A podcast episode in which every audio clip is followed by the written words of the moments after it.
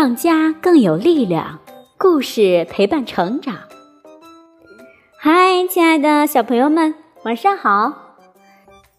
听晚安故事的时间到了。今天燕子老师为小朋友讲述的故事依然是《奇先生妙小姐》系列之《淘气小姐》，我们一起来听吧。淘气小姐。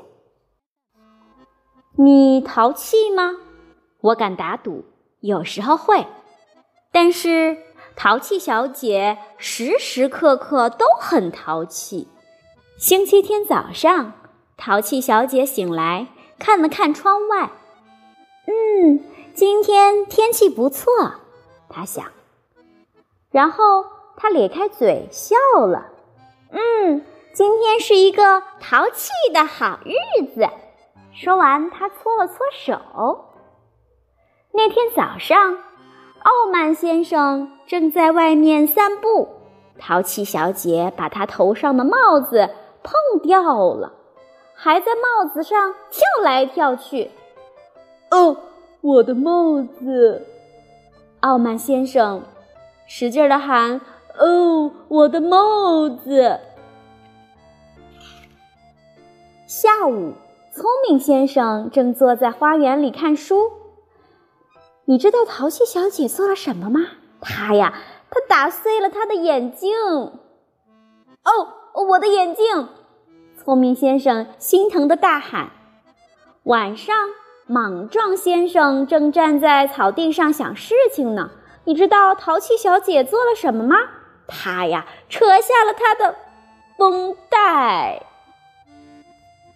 然后他用这些绷带把小小先生包了起来。啊！小小先生吃力的叫喊着。如果你被这样包起来，也是很难开口说话的，因为嘴巴也被捂住了。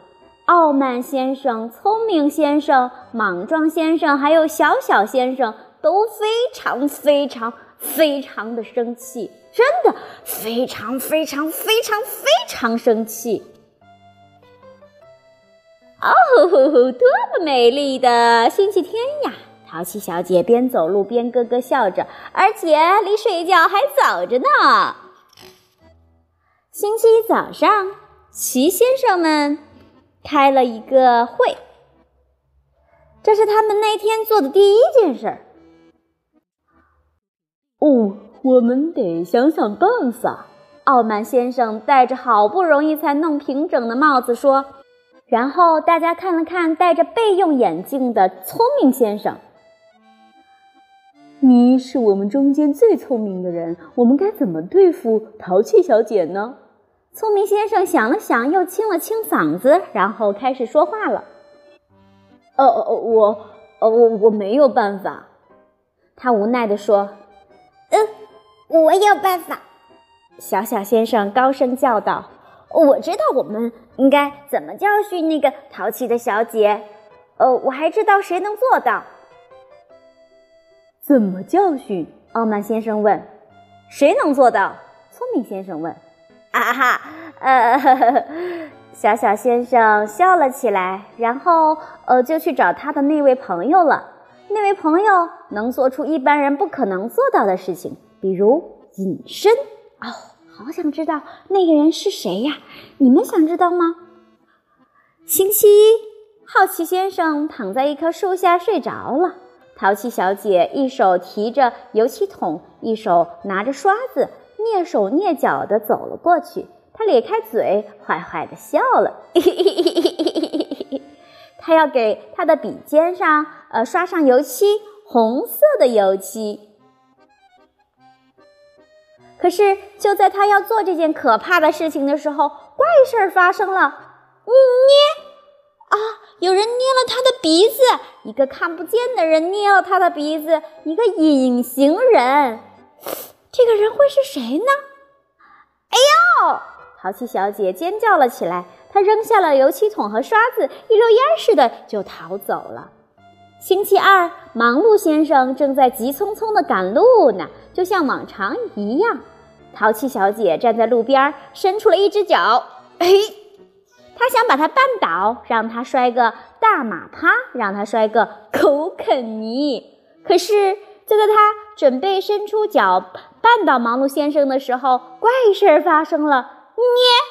哦，那个看不见的捏鼻子的人又动手了，而且捏得很疼。哎呦！淘气小姐尖声叫起来，然后她又一溜烟似的逃走了。星期三，快乐先生在家里看电视，屋外淘气小姐捡了一一块石头，呃，她要把她的窗子砸坏。嗨，这个淘气的女孩。